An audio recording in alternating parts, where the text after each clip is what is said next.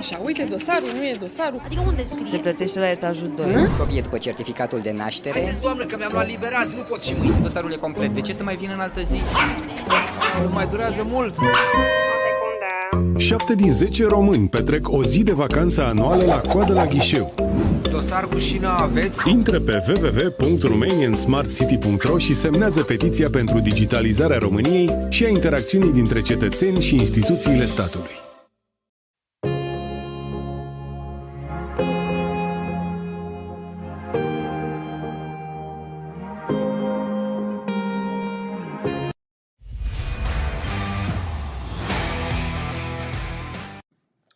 Salutare dragilor și bine ne-am regăsit la întâlnirea noastră săptămânală cu ceva mici probleme de conectivitate, 2-3 minute de întârziere pentru care ne pare rău, dar cu un subiect foarte, foarte tare și cu un invitat pe măsură. O să vă placă invitata mea de astăzi, pentru că ne place tehnologia, dar ne plac și comunitățile, ne plac și arhitecții și urbaniștii și peisagiștii și ne plac și proiectele de regenerare urbană. Prin urmare, astăzi ediția cu numărul 113 vorbim despre arhitectura, spațiul și fluxul orașului inteligent și cuvintele cheie. Ce încercăm să aflăm astăzi de la invitata noastră să dezlușim împreună? Ce înseamnă spațiile publice, regenerarea urbană, estetica orașului, despre care se vorbește foarte puțin în spațiul public, limita spațiului, funcționalitatea urbană și mediul urban, evident.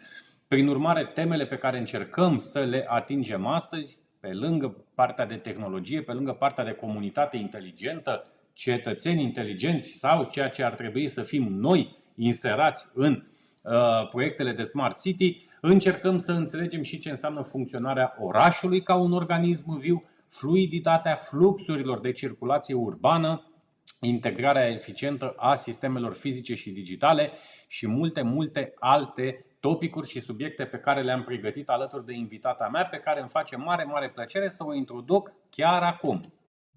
Smart City Webinar Despre oameni și orașe Smart Mobility and Living. Smart Economy and Environment. Smart Government and Smart Citizen. Să rămână Monica și bine ai venit în ecosistemul nostru, bine ai venit în ecosistemul Smart City România. Bună dimineața tuturor uh, telespectatorilor noștri și mulțumim pentru interesul în acest domeniu, Smart City. Da, uite, feed-ul uh, de video inițial s-a stricat, uh, dar cred că se, se vor reconecta cei care se uită la, la noi. Asta este, nu putem controla încă internetul și curentul, suntem dependenți de cele două uh, surse. Dragilor, Monica este arhitect cu foarte multă experiență și în proiecte din țară, dar și cu foarte multe proiecte în afara țării. Și mai mult decât aceste proiecte în care a fost parte, pe care le-a generat sau în care a colaborat cu alți prieteni, cu alți arhitecți, urbaniști, peisagiști și așa mai departe, a și trăit foarte mulți ani în afara țării, deci are și această perspectivă a altor comunități inteligente, cu bune și cu rele. Noi povesteam un pic uh, înainte de a intra în emisie că nu e chiar atât de rău nici în România, se întâmplă lucruri frumoase și aici și o să încercăm să avem o atitudine pozitivă pentru că și eu și Monica credem în comunitățile din, uh, din România. Încă o dată mulțumim frumos, Monica. Hai să începem așa cu o întrebare de, de încălzire. Ce înseamnă pentru un arhitect partea asta de tehnologie pe care Smart City-ul o cere. Nu există Smart City fără tehnologie, dar nu ar trebui să însemne doar tehnologie. Păi trebuie să ne gândim că uh, este un plus extraordinar. Deci orice lucru nou din punct de vedere tehnologic, din punct de vedere tehnic, uh, aduce practic uh, un, cum să zic, un plus, un um, element pe care arhitectul poate să-l folosească în, în meseria lui. Absolut orice element tehnologic nou. Um, de exemplu, uite, și ca concept, Uh, grădinile suspendate. Noi nu puteam să punem în proiecte acest tip de concept uh, dacă nu aveam uh, tehnologia necesară pentru a reuși să realizăm acest lucru. Și asta este valabil în foarte multe alte elemente arhitecturale pe care noi în, în ultima vreme am început să le introducem în proiectarea de arhitectură și o să vedem multe dintre acestea pe parcursul emisiunii de astăzi. Monica, există tendința asta cumva la nivelul uh, percepției publice și asta ți-o spun și în calitate de președinte al Asociației pentru Smart City, pentru că mă întâlnesc cu foarte mulți furnizori de, tehnolo- de tehnologie, foarte mulți oameni din administrația locală, primari, președinți de consilii județene și așa mai departe. Când vorbești de Uh, arhitectura dintr-un oraș, despre proiectele care implică partea asta de arhitectură, tendința este de a crede că totul se mișcă încet, foarte încet, foarte conservator, că proiectele care au nevoie de uh, serviciile voastre cumva au o viață de implementare mult mai lungă decât ritmul orașului. Cu alte cuvinte, dacă mâine se dă finanțare pentru, nu știu, uh, piste de bicicletă, Păi noi nu știm, noi nu am n-am vorbit nici cu un arhitect, nici cu un peisagist, nici cu un urbanist, nici cu un inginer de nimic, nici cu uh, rețelele edilitare, nici cu nimic. Noi ne-am dus, am luat bani pentru piste de biciclete, vedem unde le facem, cum le facem, fără să încercăm să le integrăm și să le dăm, să le oferim orașului. Că de fapt aici este problema cea mai mare. Cum facem, cum facem cu, cu transpunerea asta între percepție, realitate, dar și necesitate? De în primul rând, uite, este un exemplu foarte bun ăsta cu pistele de biciclete. Da, hai să luăm... L-am dat pe ăsta pentru că se dau bani foarte mulți acum și toată lumea e așa, toată lumea pedalează. Așa este, este un trend internațional. Uh, noi o să vedem și în imaginile care urmează uh, niște exemple din orașe mari din lume în care aceste proiecte s-au implementat, deci efectiv s-au realizat încă din anii 2016-2017. Uh, problema la haide să facem niște piste de biciclete este că totuși ca ele să fie funcționale în sensul în care ele efectiv să dea o fluiditate, să ducă un plus de fluiditate în circulația rutieră și a a locuitorilor unui oraș, ele trebuie să mm, îndeplinească niște cerințe, de exemplu să fie continui. Uh, nu poți să pui o bucățică de pistă de bicicletă în parcul ăsta și încă o bucățică uh, pe o stradă, după păi aia se întrerupe iarăși. Fac, Monica, fac și eu unde am putut, unde am tăiat da, un pic trotuarul, unde păi am găsit da. niște bănuți acum, am mai avut un mic proiectel acum 2 ani și a ieșit o ciorbă, da? Am făcut și eu piste pentru bicicliști ai făcut 100 de mii de piste pentru bicicliști, dar gândește-te biciclistul în sine, el se urcă pe bicicletă, pornește cu bicicleta, merge un pic și după aia nu mai are pe unde să treacă. Bun, adică, rămâi, rămâi, pe exemplu, rămâi pe exemplul ăsta, te rog, pentru că este un exemplu din viața reală, nu din, uh, nu din teorie. Ce ar trebui să facă aici primarul, echipa de, de management, cum ar trebui să gândească? Pentru că și până la urmă sunt constrânși de realitate Parcul poate nu este la primăria de sector nu știu care, este la primăria capitalei.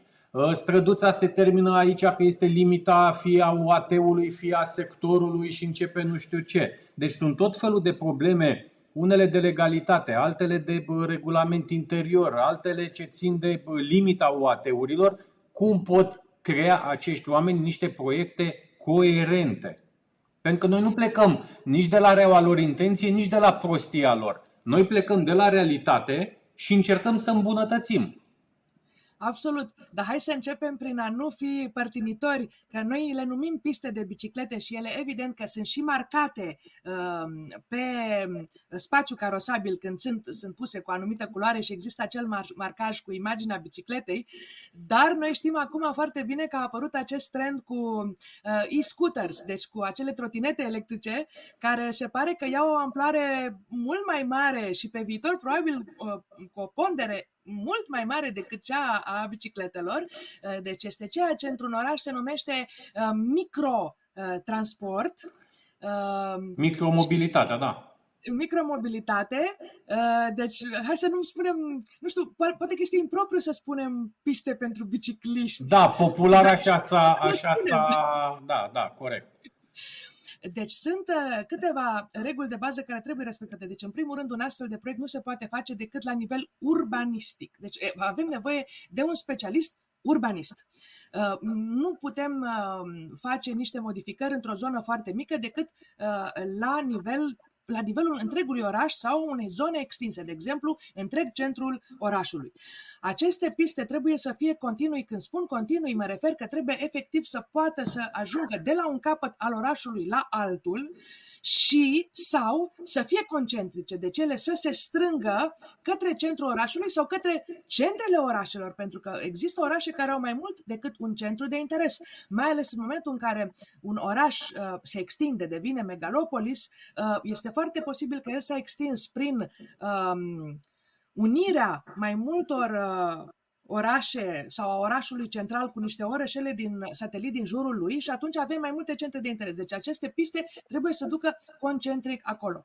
Uh, în București, acum noi știm foarte bine, el este împărțit în sectoare. Sectoarele sunt și ele împărțite concentric, cum sunt teliile de, de pepene. Uh, îți dai seama că orice traiectorie de asta care trebuie să traverseze câteva sectoare sau pe toate, uh, va întâmpina uh, dificultatea de a trebui să aibă de-a face cu uh, primăriile din sectoarele respective, care sunt diferite.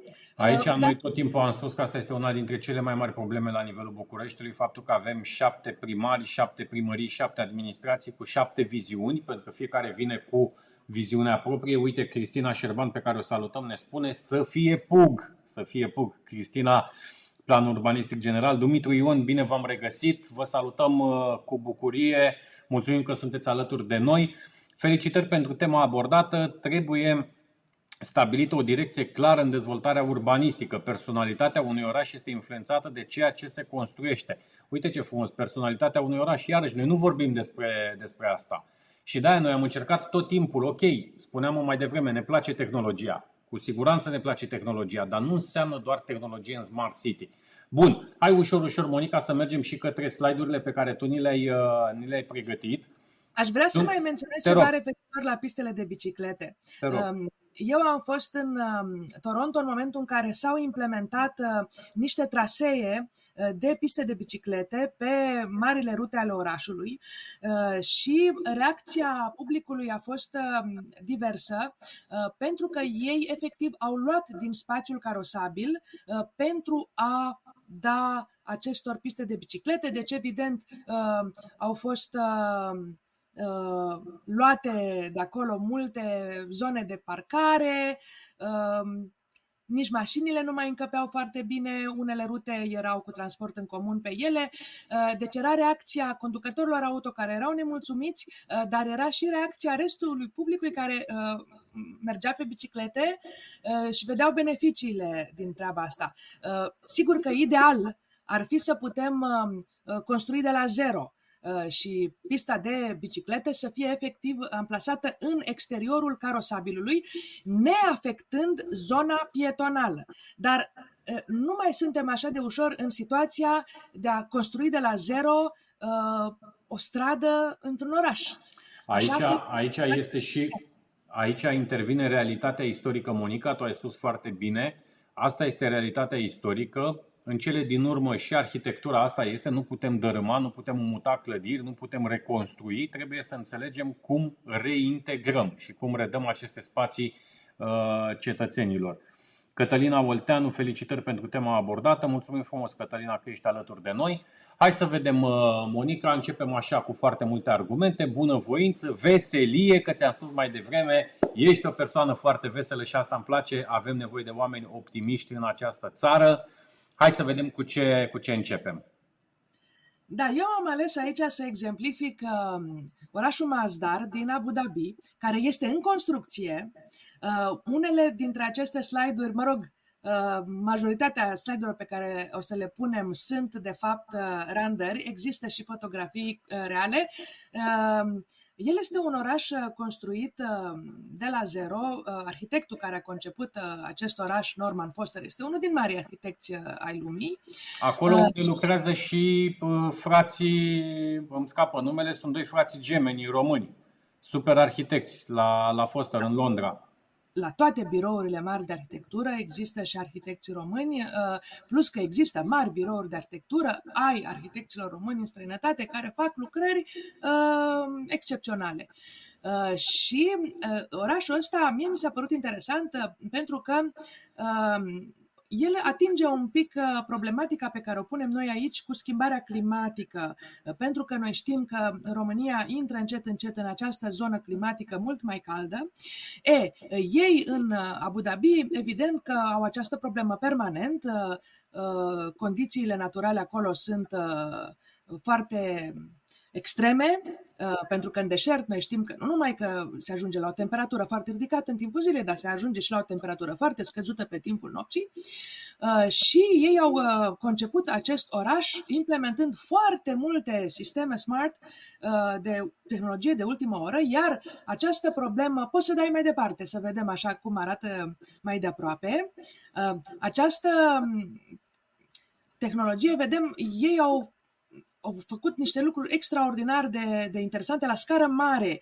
Au ales, de exemplu, să umbrească uh, toate străzile și toate clădirile cu un sistem uh, constructiv de, de pergole continui, uh, care vedem uneori chiar și aici au o dublă membrană, deci uh, efectiv uh, acel acoperiș uh, are o rezistență de o termoizolație extraordinar de, de bună. Deci vedem, dacă vrem să fim în exteriorul spațiului urban și să avem un confort uh, termic, confortul termic fiind unul dintre condițiile primordiale ale bunăstării psihologice uh, și fizice într-un oraș, uh, atunci avem nevoie să construim anumite lucruri și să implementăm anumite tehnologii care, evident, uh, vin cu un anumit uh, cost. Vedem aici amploarea acestei structuri, deci, după cum se vede, nu este numai la nivel de deasupra unor clădiri, nu face parte numai din uh, structura și arhitectura uh, acestor clădiri, dar și din arhitectura exterioară urbană. Deci ele se continuă și pe străzi, uh, pe zonele pietonale, uh, peste tot. Uh, Țin să menționez faptul că din studii s-a constatat că la o creștere a temperaturii peste 29 de grade Celsius, deja uh, psihologia umană este influențată uh, devine foarte disconfortabil și deci apare un disconfort accentuat uh, și crește inclusiv tendința uh, către nervozitate, efectiv poate să crească riscul uh, de violență urbană, pot să apară fenomene sociale, iar psihologii și evident în colaborare cu organele competente din aceste orașe țin cont de lucrul acesta. Sigur, ideal ar fi să reușim să nu să nu crească acea temperatură acolo unde locuiesc oamenii și unde își desfășoară ei activitatea, ca să evităm aceste, aceste fenomene. Dar oare este simplu de obținut acest lucru? Vedem aici acel sistem de pergole deasupra, doar deasupra clădirii, vedem ce structură are, iar acele acele mm, perforații, vedeți, care, um, conice, care pătrund până în interiorul clădirii, um, sunt uh, concepute pentru a aduce un flux de aer proaspăt către interiorul clădirii și un tip de aerisire cu aer natural, uh, și evident că acolo sunt uh, incluse în arhitectura clădirii și a acestui sistem uh, niște mori uh, eoliene uh, cu un design uh, specific care să, uh, efectiv, uh, să ghideze uh, curenții de aer de sus către interiorul clădirii, evident răcind în același timp acel aer, pentru că aerul deșertului, sigur că este, vă dați seama, fierbinte. Bun. Aici avem uh, tot probabil o... Serander, da. Da, o, o randare. Dar este, construcția este avansată, există deja multe clădiri uh, făcute acolo. Aici vedem um, o secțiune la nivelul străzii, vedem cât de multe sisteme sunt efectiv sub, uh, sub trotuar, sub carosabil, vedem inclusiv um, liniile Uh, uneori putem vedea și linie de metrou. Aici vedem efectiv uh, toate țevile, uh, toate liniile electrice, tot ce înseamnă de circulație aer-apă și în dreapta vedem cu albastru cum efectiv, deci evident cei cu albastru este o temperatură mai scăzută, vorbim de recirculația, captarea și recirculația apei. Uh, o să vorbim un pic mai încolo și de acest lucru, care este, asta este un lucru iarăși foarte important, dacă ca deziderat pentru Smart City, să reușim să captăm cât mai multă apă pluvială, apă de ploaie, uh, să uh, o depozităm în niște sisteme speciale în subsol și să o refolosim, dacă se poate, măcar pentru spațiile verzi, Uh, să putem uh, uh, da spațiile verzi. Aici, iar clar, aici este clar că trebuie să ne uităm către specificul zonei. Dacă vrem să învățăm să economisim apa, ne ducem și ne uităm în Middle East cum au folosit tehnologia. Dacă vrem să vedem un transport de calitate, ne ducem în altă parte și vedem cum au rezolvat problema. Nu trebuie să, ne, să reinventăm noi roata de fiecare dată. Nu, dar să știi că problema asta cu captarea apei pluviale, să știi că este foarte interesantă, cu multe implicații. Conceptul de oraș burete, care a apărut acum, o să avem niște imagini mai târziu, este interesant pentru că nu numai că putem capta și obține o cantitate importantă de apă, noi am văzut în România ce a însemnat o perioadă de secetă, deci acea apă poate să fie folosită pentru spațiile verzi, dar o putem, evident, cu o tratare foarte serioasă, uh, reintroduce în sistemul, în circuitul de apă potabilă al orașului. Uh, dar uh, putem evita și inundațiile. În cazul unor, vedem, vin aceste ploi foarte puternice care sunt specifice acum a schimbatului climatului la nivel global. Și cum se poate, cum poți de fapt să captezi această apă? De ce se numește Sponge City, oraș burete, acest concept? Pentru că sunt folosite niște materiale noi, ții minte ce spuneam la început, avem posibilitatea să folosim niște tehnologii noi extraordinare. Uh, sunt materiale de construcții care, efectiv, uh, prin porozitatea lor, uh, sunt permeabile complet la apă. Există betoane, ciment, dalaje care efectiv plouă. Gândește-te ce înseamnă pe o stradă întreagă, pe tot carosabilul, toată ploaia care vine la un moment dat, uh, efectiv să poată fi colectată toată pe o suprafață atât de mare. Este un lucru extraordinar, dar asta va împiedica și o inundație. Aici există, aici există foarte multe abordări, uh, Monica, legate de ce a fost mai întâi oul sau găina, respectiv ce vrem mai întâi într-un oraș. Vrem partea de infrastructură sau vrem partea de tehnologie. Eu cred că le vrem uh, pe amândouă și nu e nimeni de vină că acum 10 ani sau 30 de ani sau 40 de ani nu s-a făcut ce trebuia. Că ne-am îngreunat misiunea? Da, așa este. Uite și Cristina ne spune, în orașul nostru, apropo de circulația aerului, nu s-au mai considerat, uh, nu s-au mai luat în considerare nici copacii, nici regimul de înălțime al clădirilor, astfel că apar dezechilibre de la astfel de detalii mici, dar total desconsiderate. Iar aceste detalii mici, uh, Monica, probabil că fac și diferența. Și dacă vedem ceva ce nu ne place, cred că este un cumul de detalii mici. Uh, Cristina Șerban este cadru universitar la Universitatea de Arhitectură și Urbanism Ion Mincu din București și uh, este foarte bine când uh, și lumea din domeniul universitar se implică în, uh, în discuțiile astea, pentru că știi foarte bine, factorul educație este unul dintre factorii primordiali și în programele noastre de Smart City. Este Noi bine să cunoască aceste lucruri de, la o vârstă fragedă, mai ales de către specialiști în formare. 100%. 100%. Hai să mergem un pic mai, uh, mai departe acum. Acum vedem un exemplu de poluare urbană uh, primordială. Poluarea uh, cerului, care, evident, acest smog care se află deasupra tuturor orașelor, Ehm, și în momentul în care apare fenomenul de poluare luminoasă, eu sunt și specialist în iluminat în arhitectură, deci uh, problematica asta a poluării luminoase um, de care lumea nu este atât de conștientă, este de fapt o problematică serioasă. Uh, există deja țări care au adoptat un cadru legislativ serios cu privire la poluarea luminoasă. În principiu vedem lumină prea multă, prost direcționată.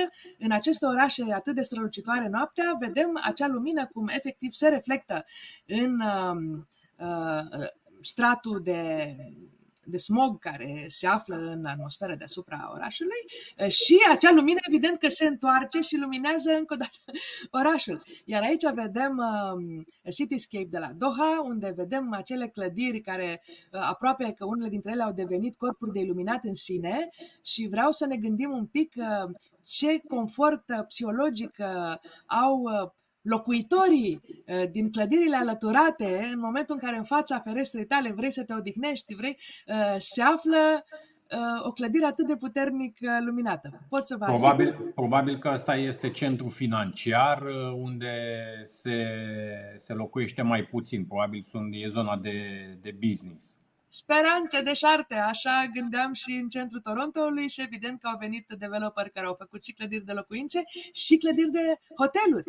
Dacă este hotel, vezi, ești în aceeași situație. Am înțeles. Bun, hai să mergem atunci împreună la Toronto, că tot pomeneai adineauri și să, să prezentăm și acest slide.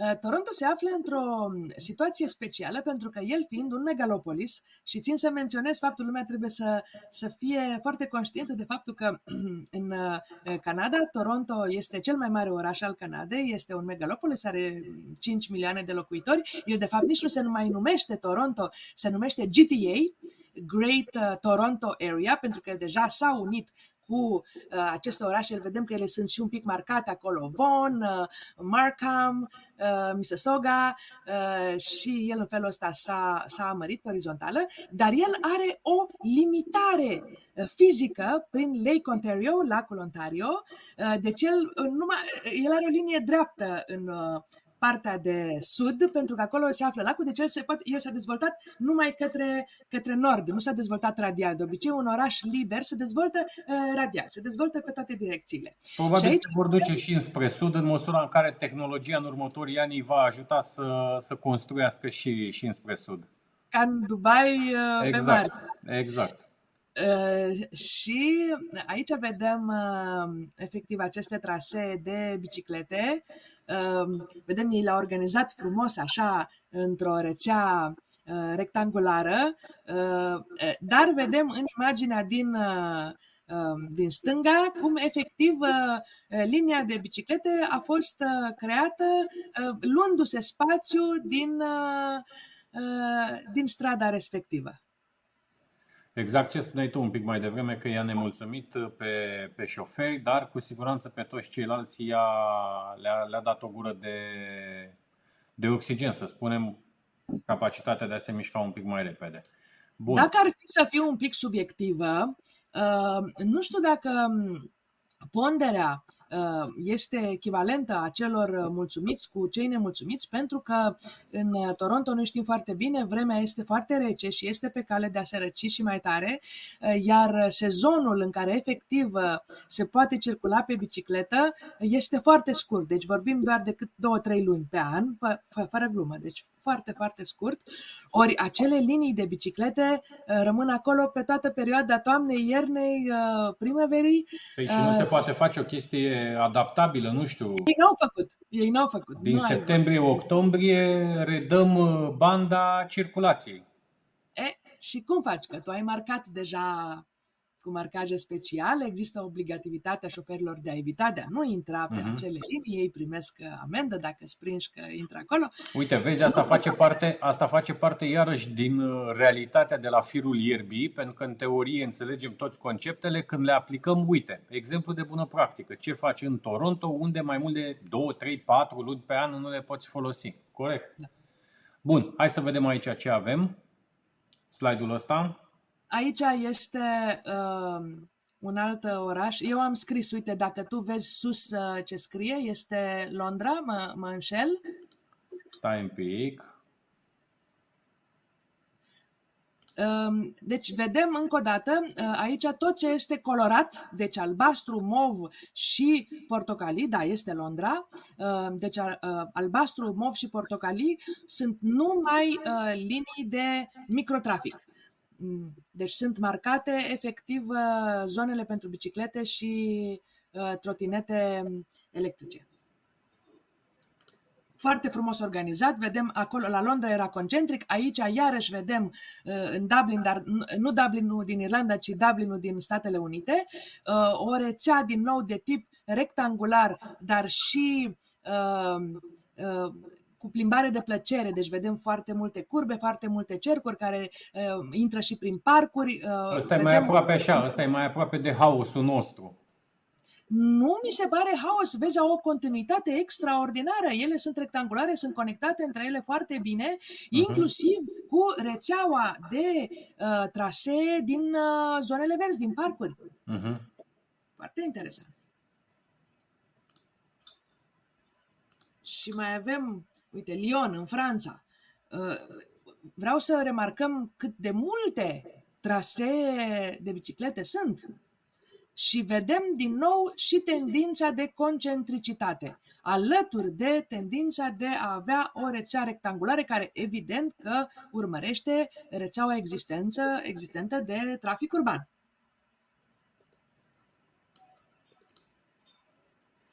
Aici alt Dublin, dar din nou e un Dublin american, de Dublin, orașul Dublin din California. Uh, este un orășel mai fusiform uh, și el are uh, foarte multe, deci linia aceea groasă, neagră, freeway este autostrada, liniuțele negre sunt uh, rețeaua de străzi existente ale orașului, iar tot ce este colorat, roz, uh, albastru și uh, galben sunt numai pentru pietoni sau pentru biciclete. Foarte multe rețele. Aici vedem un tip de proiect, este o randare tridimensională cu o soluție uh, ideală pentru uh, aceste trasee de biciclete, în care vedem că este practic o stradă construită de la zero, uh, deci este complet separată de uh, și de zona. Da, asta, uh, asta Monica, este situația ideală. Este exact. situația ideală în care poți exact. să gândești așa. Exact. Deci așa ar fi frumos să arate, pentru că dacă ar fi construit așa, nimeni nu ar fi nemulțumit. E, aici vedem o situație mixtă, observăm uh, desenul respectiv este efectiv uh, pus uh, pe carosabil, deci acolo este cumva situația de la noi uh, în momentul în care nu avem un traseu de biciclete, în care bicicleta se descurcă și ea cum poate prin trafic. Și șoferii sunt atenționați doar de acele semnale că vedeți că trec și biciclete pe lângă voi.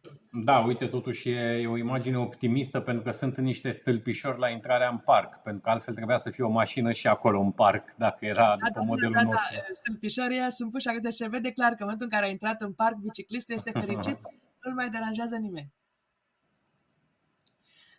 Aici uh, avem o imagine cu uh, o parcare uh, automată Uh, care este una din uh, soluțiile despre care eu discut uh, permanent pentru parcarea, problema parcării în oraș. Există aceste structuri de parcări automate Uh, poate să fie subterane sau supraterane, cu multe etaje, în care efectiv, um, în imaginea din stânga, uh, vedem că există uh, o clădire cu niște lifturi, deci efectiv tu lași mașina acolo, ea intră în lift, ea este preluată automat de acel sistem mecanic și digital din clădire, care parchează acea mașină singură, nu există șofer, nu există nimeni care să o ducă, să o aducă.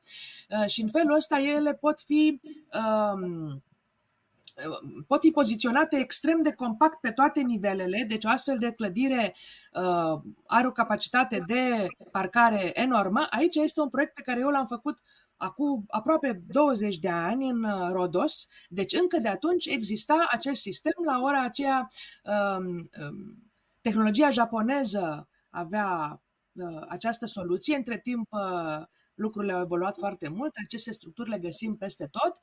Dacă poți să înaintezi puțin, să vedem, mai am o imagine eh, cum arată aceste structuri pe interior, deci sunt mai multe tipuri, sunt sau circulare cu um, acel um, sistem de lift hidraulic care aduce mașina pe centru uh, sau pot fi um, mai fusiforme, pe lung, cum am văzut în imaginea dinainte.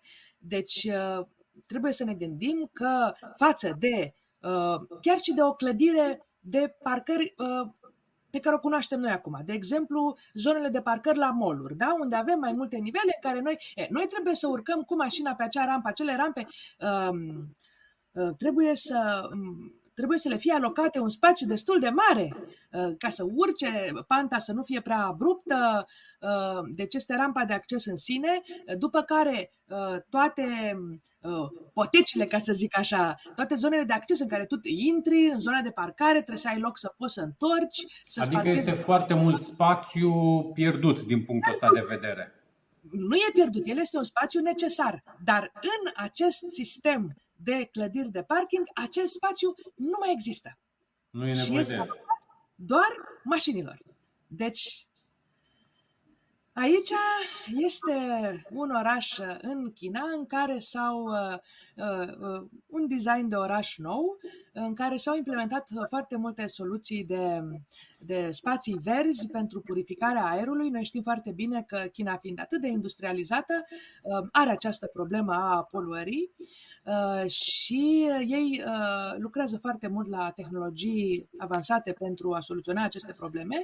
Uh, și aici este o exemplificare pentru orașul Burete, de care vorbeam mai înainte, în care poate fi absorbită apa de ploaie, deci și cum am văzut înainte, din zonele verzi de parcuri și de pe grădinile suspendate de pe terasele clădirilor. Acesta este încă un deziderat al orașului curat curat, al orașului verde, al orașului smart. Când vorbim de oraș verde, uh, lumea are tendința să creadă că este un oraș uh, verzit de la plante.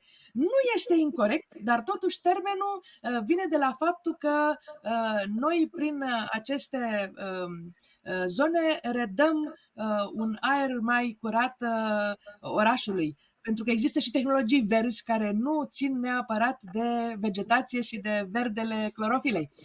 Uh, aceste um, grădini suspendate, care acum pot fi, datorită avansului tehnologic din din cadrul materialelor de construcții, din zona materialelor pe care le folosim și tehnologiilor de construcții care le folosim, uh, pot fi create acum efectiv uh, pe clădiri, pe orice suprafață orizontală a clădirilor. Poate fi la ultimul etaj, poate fi la etaje uh, intermediare și ele contribuie evident ca orice spațiu verde, atât la confortul psihologic al cetățeanului, cât și la purificarea aerului, evident.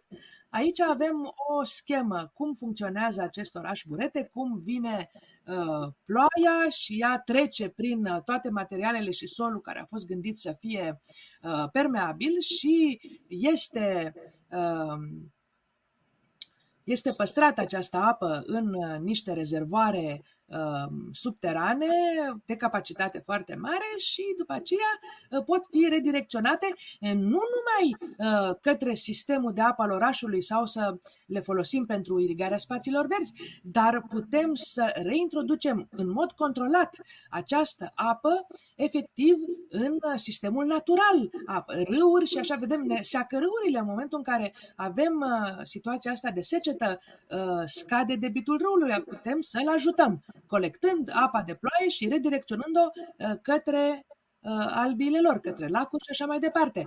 Să nu mai vorbim de ce înseamnă la uh, deci cum putem să îmbunătățim această calitate din punct de vedere a poluării într-un oraș, păi, introducând spații verzi, evident, cât mai multe, cât mai largi, deci odată putem introduce aceste zone verzi pe orizontală, dar putem introduce uh, volum de vegetație și pe verticală, prin mai multe soluții, evident, prin plantarea de pomi care cresc și sunt foarte înalți, dar și prin soluții tehnologice de tip uh, pereți verzi. Deci structuri care pe verticală pot permite acomodarea unor plante uh, pe înălțimi foarte mari, care pot să fie uh, uh, pe pereți verticali de clădiri, de structuri edilitare, pe, nu știu, picioare de pod și așa mai departe.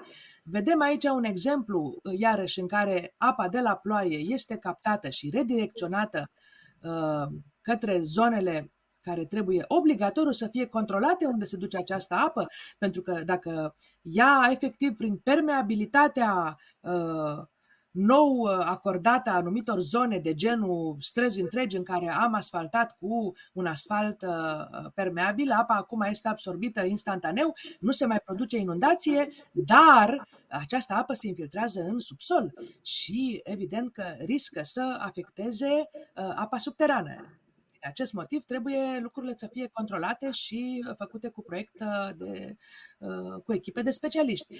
Aici vedem o clădire foarte interesantă a arhitectului Vincent Calebo, uh, o clădire care este în construcție, în care s-au introdus foarte multe elemente noi de tehnologie. Vedem din nou acele pâlnii Um, care în structura lor au și spații verzi plantate și ele ca formă, uh, se vede foarte clar cum ele direcționează uh, aerul către interiorul clădirilor, vedem că o suprafață foarte mare din clădire este dată uh, panourilor uh, uh, solare și vedem niște mori eoliene cu o formă specială care nu numai că ele învârtindu-se evident produc și ele energie, dar există în această clădire și niște sisteme de astfel de mori care efectiv sunt amplasate acolo pentru a direcționa curenții de aer către acele, acele pâlnii astfel încât uh, aerul să poată ajunge până jos uh, în zonele de, de lobby. Uh, bun venit și la Mie Guedo, care este un arhitect tânăr, emergent, de excepție din Algeria. Ea își face în momentul ăsta doctoratul în arhitectură în România Uh, putem să trecem la imaginea următoare. Aici vedem uh, efectiv o schemă cu uh, toate sistemele care au fost implementate în această. Nu, nu este o clădire, este un ansamblu, este foarte mare, de dimensiuni mari. Sunt mai multe blocuri conectate cu aceste lobby-uri și vedem efectiv cum acel aer circulă în jos și în sus, fiind controlat prin acele pâlnii care efectiv conectează exteriorul clădirii de pe acoperiș până în um, zona de lobby de la parterul um, clădirii. Vedem da. și de recycling și green uh, sus în dreapta, pe toate planurile. Aici există proiectul, um, vedem, ei au folosit aici pentru aceste more eoliene un uh, concept de moare de vânt ancestrală din uh, Egipt.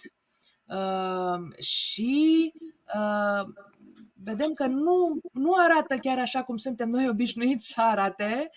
Uh, și vedem că ele au fost folosite așa cum vedem de multe ori panouri solare uh, cuplate uh, la uh, un stâlp de iluminat urban, de iluminat stradal, pentru a alimenta acel stâlp cu energie captată de la soare prin acel panou. Ei aici captează acea energie prin moarea eoliană cuplată cu acel stâlp de iluminat stradal.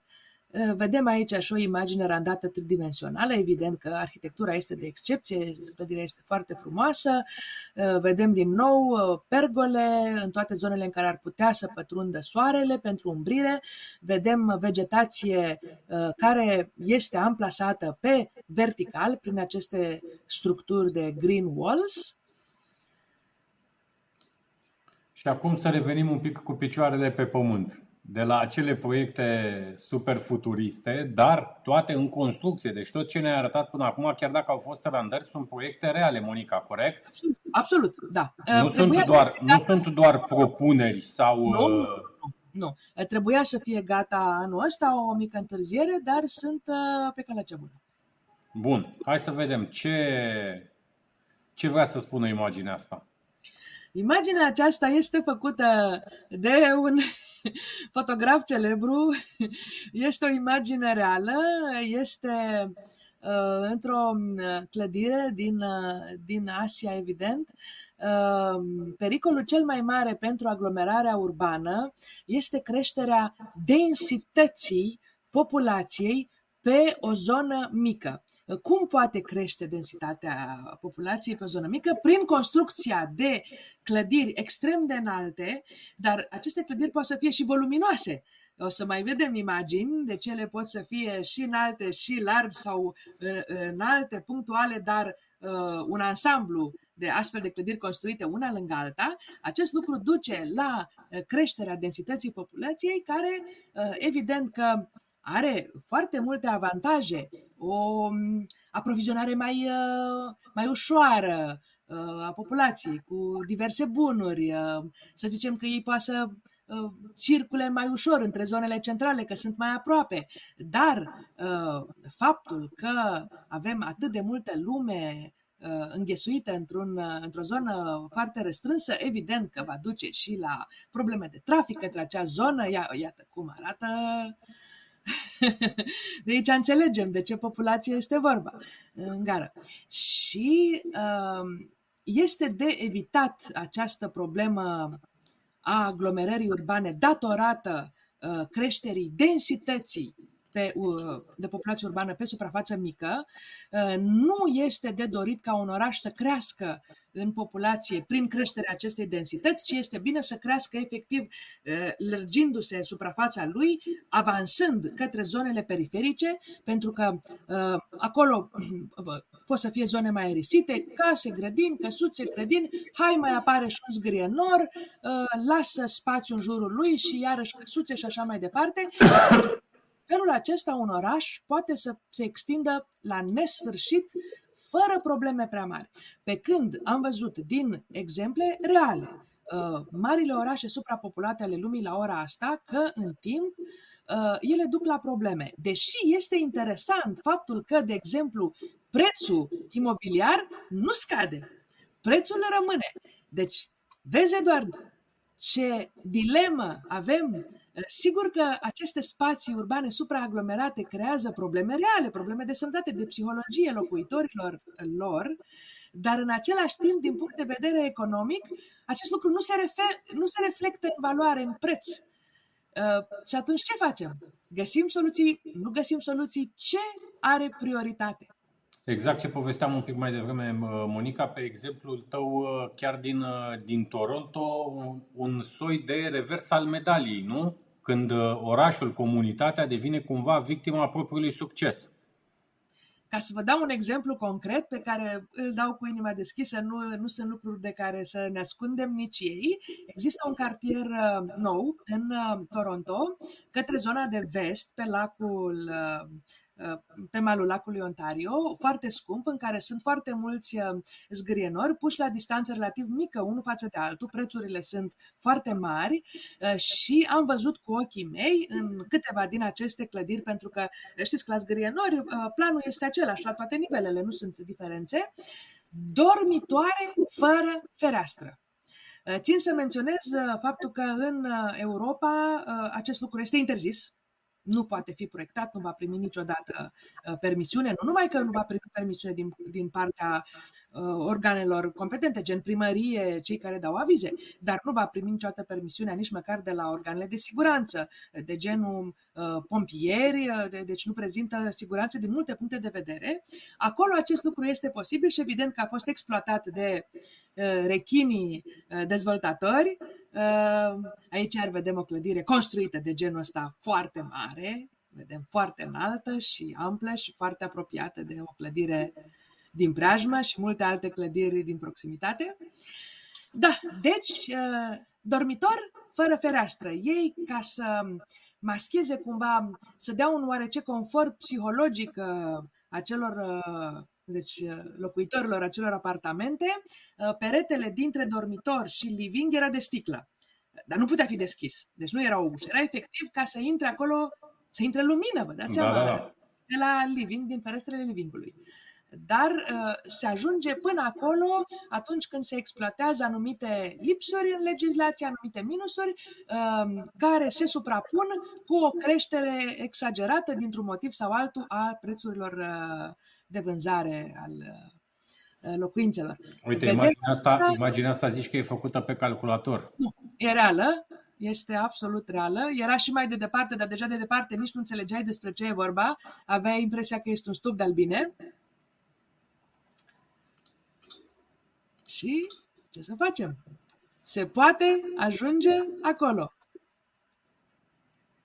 Vedem nu sunt clădiri noi, sunt clădiri vechi. Ce am fost foarte uimită când am făcut o cercetare în privința uh, orașelor care au cele mai mari aglomerări urbane de acest tip, uh, deci densitate de locuire pe suprafață, eu așteptându-mă să găsesc în acea listă, în top, uh, zone arhicunoscute, gen uh, nu știu, Manhattan, uh, centrul Tokyoului, da de unde, nici pomeneală, nu sunt nici în primele 10. Uh, pe primele locuri sunt foarte multe orașe din Indonezia, nici măcar orașele din China nu au această problemă de densitate foarte mare urbană și India nu este chiar printre primele locuri. Manila, în Manila sunt lucrurile foarte dificile. Și hai să revenim un pic și la noi acum.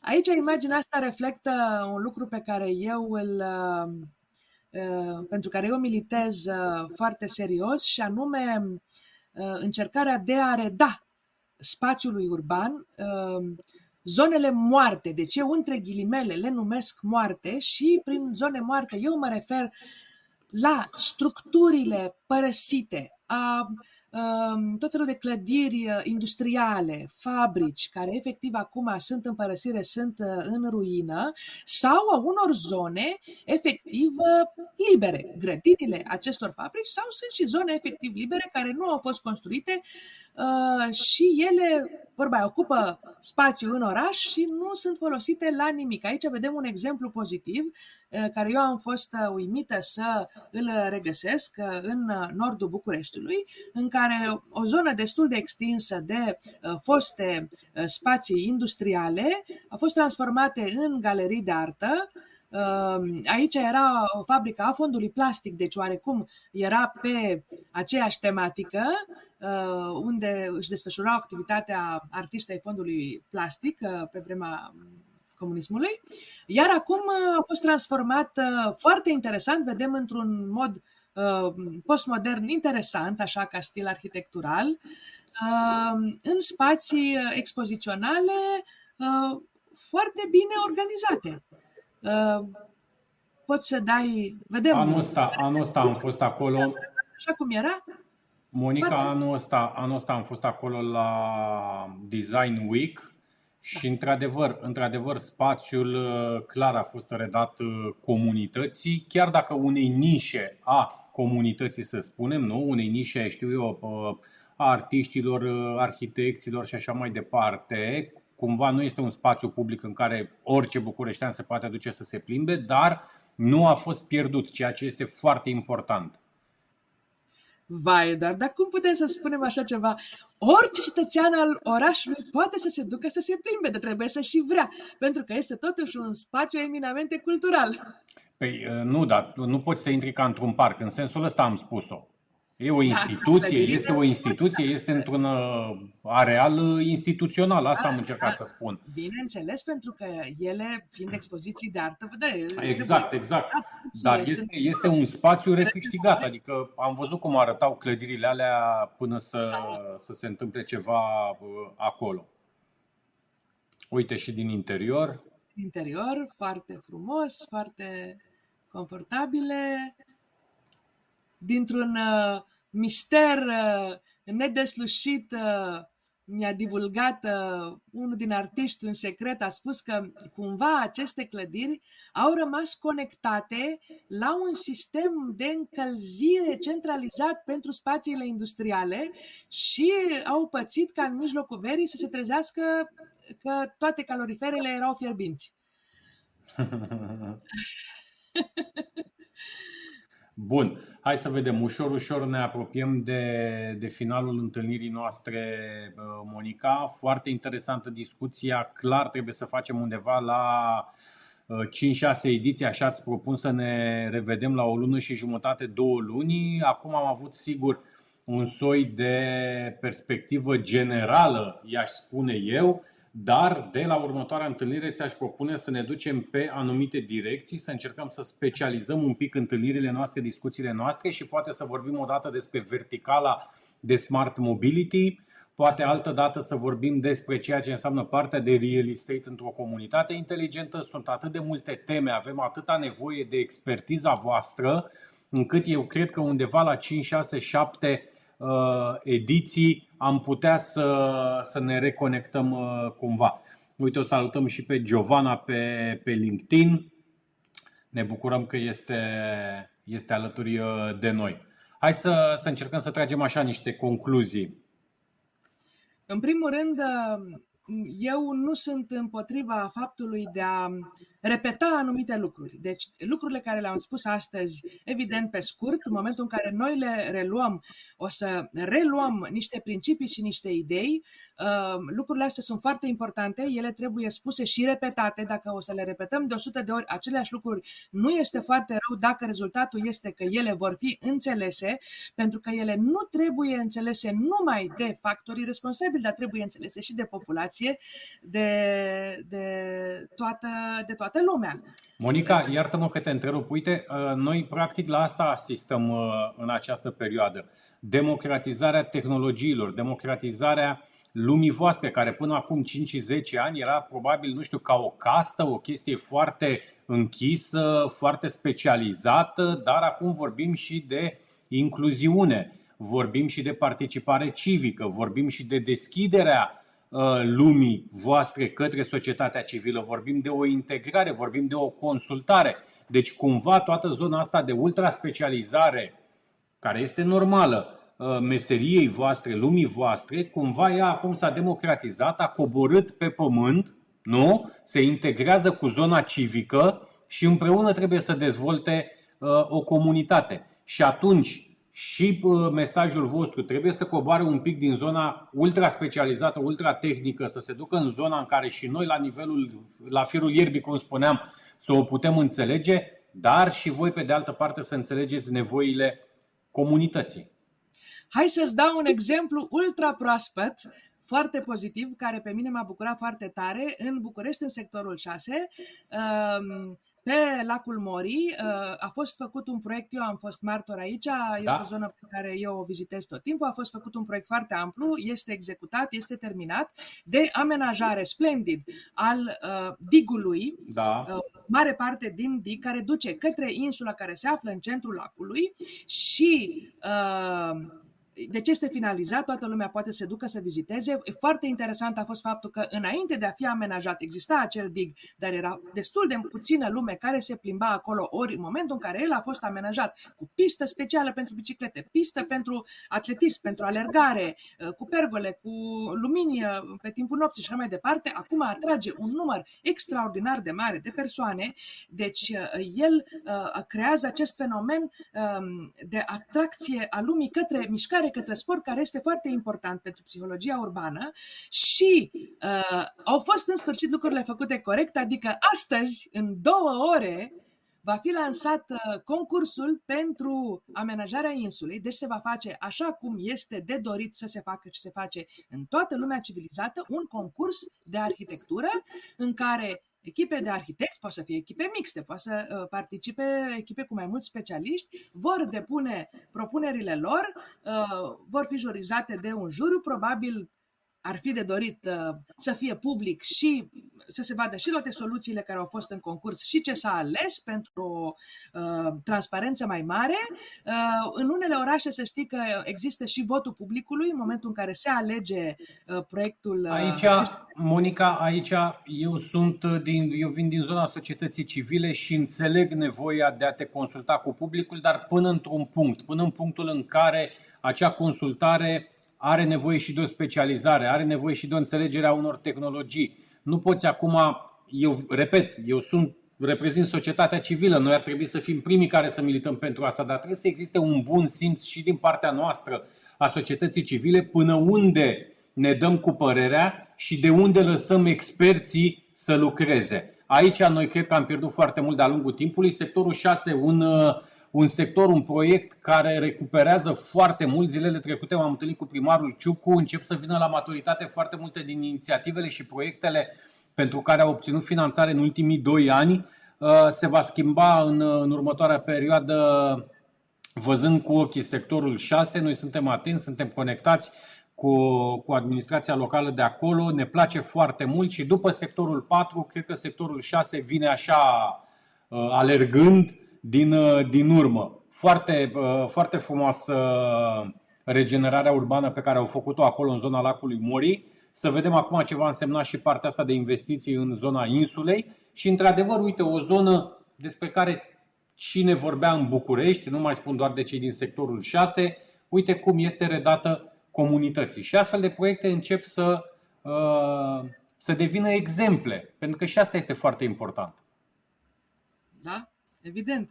Și nu uita când spuneai tu că uh, Bucureștiul este organizat mai dificil, multe orașe sunt astfel, vorbim de șapte primari. Eu să știi că nu vorbesc de șapte primari, eu vorbesc de vreo 12-13, pentru că eu iau întotdeauna în considerație viitorul în care uh, Bucureștiul va trebui să se unească, evident. Se, nu că va trebui, se va uni în mod cert cu uh, zonele periferice și atunci vorbim că trebuie să luăm în calcul și, nu știu, primarul uh, din... Uh, nu știu, din Corbeanca, din Otopeni, din toate Da, da, da, aceste da, da. punctele adiacente. Deci dacă e să numărăm pe toți, uh, se ajunge la un număr semnificativ. Tendința, tendința asta este clar. Uh, unii înțeleg, unii mai puțin, unii se mai opun, unii înțeleg ce urmează să se întâmple în anii următori, dar este clar că vorbim de o zonă metropolitană. Nu avem cum să ocolim uh, acest lucru. Monica, încă o dată mulțumesc frumos pentru timp, pentru prezență, pentru informațiile pe care ni le-ai adus astăzi și pentru optimismul și veselia ta pe care eu tot timpul le-am apreciat. Mulțumim mult încă o dată, o mare, mare plăcere. Sper să ne revedem uh, undeva spre final de septembrie. Uite, dacă ne propunem așa spre final de septembrie să reluăm una din temele despre care astăzi doar am uh, trecut așa. Da, sigur că da, cu mare plăcere. Și eu cred că pentru fiecare temă punctuală din cele care le-am uh, enumerat astăzi, putem face uh, o singură temă, o emisiune de o oră, o oră și fără niciun fel de problemă și chiar sunt convinsă că poate n-am reușit să discutăm toate uh, problemele și soluțiile pentru acea temă. Astăzi noi doar am atins așa, ne-am, ne-am uitat uh, la nivel macro. La nivel Da. macro. Gata, încă o dată mulțumesc frumos, uh, Monica. Dragilor, vă mulțumesc și vouă. Ne revedem uh, joia viitoare de la ora 11. Webinar Smart City se termină aici. Numai bine!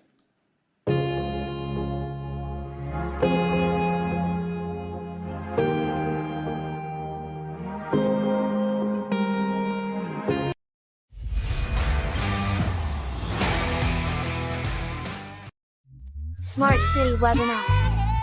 Despre oameni și orașe. Smart mobility and living. Smart economy and environment. Smart government and smart city.